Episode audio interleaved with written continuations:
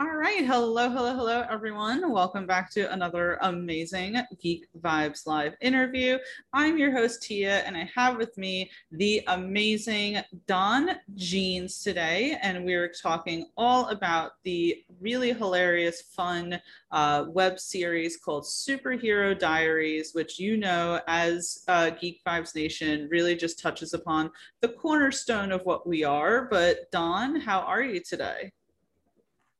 I am doing wonderful. Tia, thank you so much for having me on. I really appreciate it. Oh, yeah, it's no problem at all. It was really cool when we were first presented the reporting on Superhero Diaries. I thought it was a really fun concept because obviously we have the Marvel movies and the DC movies, and they are fun, but a lot of them are super intense. And so when you have, say, a web series like this, you can just enjoy it, and you play probably one of the most recognizable characters on the planet.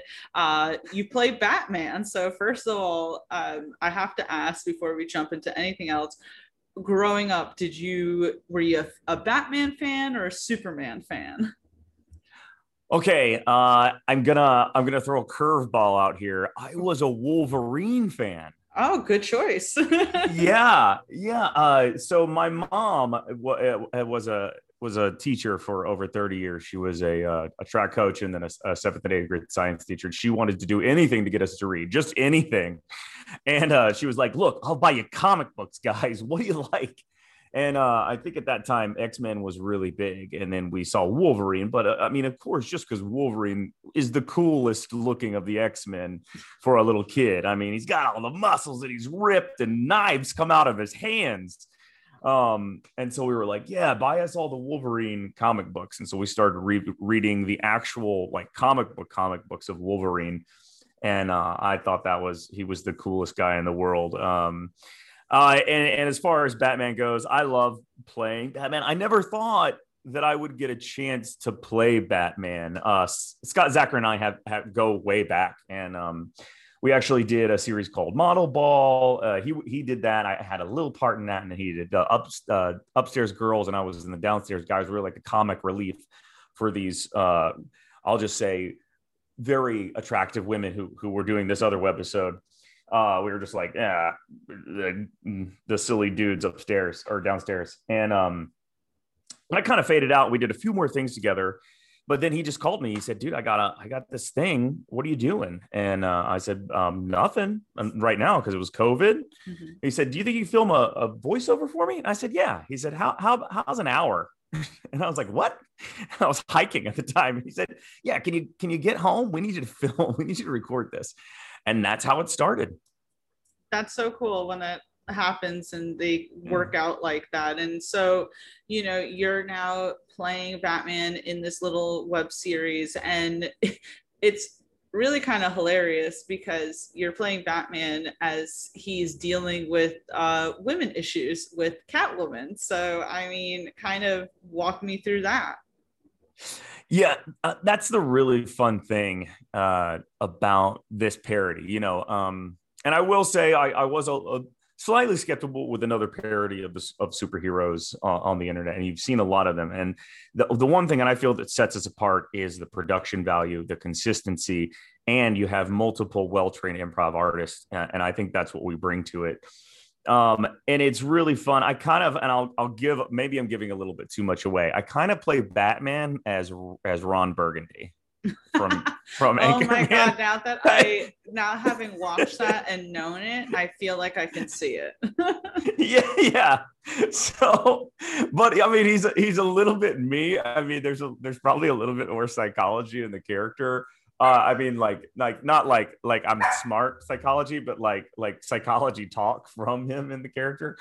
But that's it, because I mean,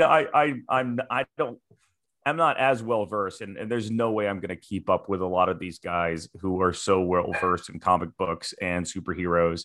So what I have to fall back on is my improv skills and some of that comedy as we relate to human beings. That's something I do well, is interact emotionally with other human beings, being an actor.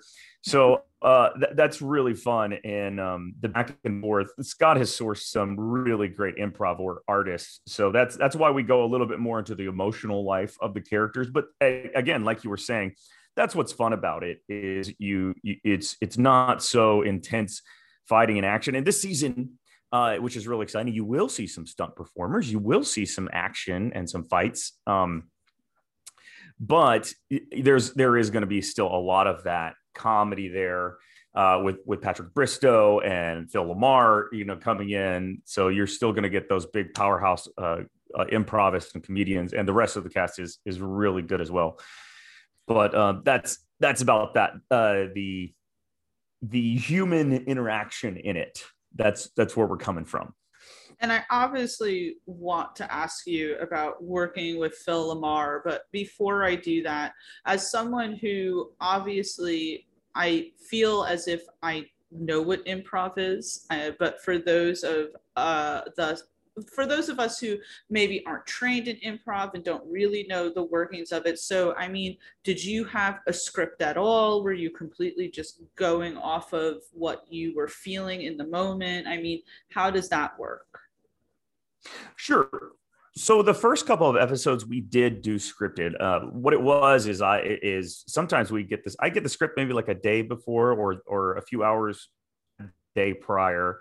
And I would put it on a teleprompter on my computer. So when you see me typing on my computer, what I'm doing is I'm telepromptering the script up as I read it and act it out. But what we found out is you miss a little bit of those moments. So we started adding in a few riffs, with the teleprompter and stuff like that. And what happened is we started just going, because those little moments are very nice, we started added in more and more improv, and then Scott just started storyboarding. Everything is storyboarded. Everything is storyboarded in Scott's head, and I trust his vision so much. But now it is mostly bullet points. And the difference is from improv is they usually take 2 to 3 scenarios from the crowd. They'll say, okay, who am I? Who is she? And what's the situation? What's the scenario? So in this, since there's a storyboard, kind of like, the guy who wrote Seinfeld, what is that guy who has his own show now? It's very similar to that. Anyway, there's a storyboard. We know where we're going, and there's about 10 bullet points that we want to hit along the way. That's the difficult part about this. I love improv. It's like a vacation for me because, everything I do is with scripted lines. So when I get to go on camera and just improv, I'm playing. I'm having a blast. But the hard part is remembering to hit all of those points so we can get to the next scene and drive that scene forward. But for improv, it's yes anding. And that's the hard part. Within that story, we have to remember to yes and. So you say something, I agree that that's true. In an improv world, everything you say is always true. Because if I say it's not true or it doesn't make sense, then the improv stops. There's nowhere to go. So to make sure it's true, I say, yes, that's true. And then I come up with something even more ridiculous. And I've always found that the funniest things don't hit you in the front of your brain. They come around the side and they tickle the back of your brain. And that's what I try to do with this character. That's really awesome. Thank you for... If that makes any sense at all. No, it doesn't. Yeah. No, it does. So completely. Thank you so much for going through that. Yeah, I mean, it's very interesting, as you're saying, the difference. Everyone knows therapy is great for solving problems, but getting therapy has its own problems too, like finding the right therapist, fitting into their schedule, and of course, the cost. Well, BetterHelp can solve those problems. It's totally online and built around your schedule. It's surprisingly affordable, too. Connect with a credentialed therapist by phone, video, or online chat, all from the comfort of your home. Visit BetterHelp.com to learn more and save 10% on your first month. That's BetterHelp, H-E-L-P. Is between maybe, true improv and then what you're doing right now, having to hit the notes, because there is a story going on.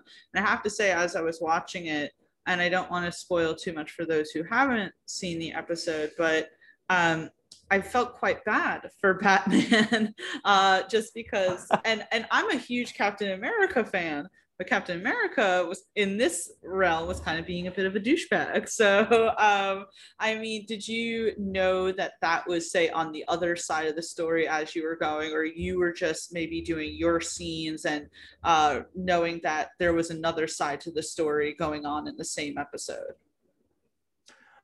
Well, we had filmed.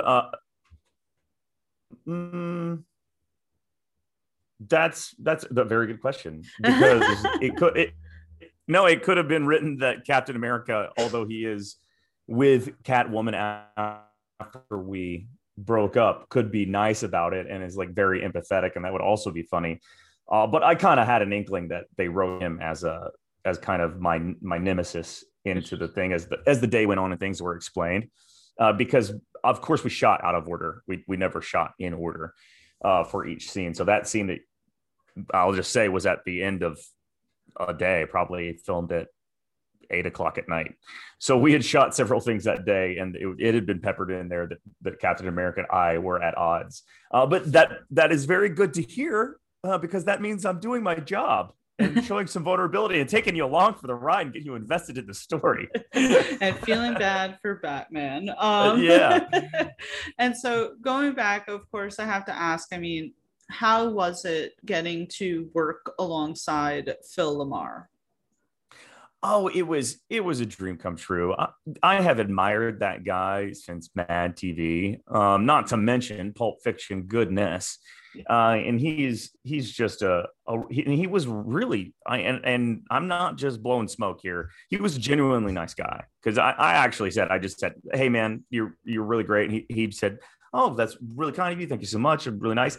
And I thought, I was freaking out a little bit because I get to do a full improv scene with Phil, and he was cool. He didn't, railroad me or anything. We gave each other our time to get our scenes and hit our points and everything. He was just a really nice guy and genuinely cool. Just a cool dude, man. He's a really cool dude. Yeah, I mean, it was really exciting getting the news that he was kind of suiting up as Green Lantern, because for those of us who kind of grew up on the cartoon Justice League and Justice League Unlimited, it was super cool that he voiced Green Lantern. Now he's getting to physically play him. So yeah.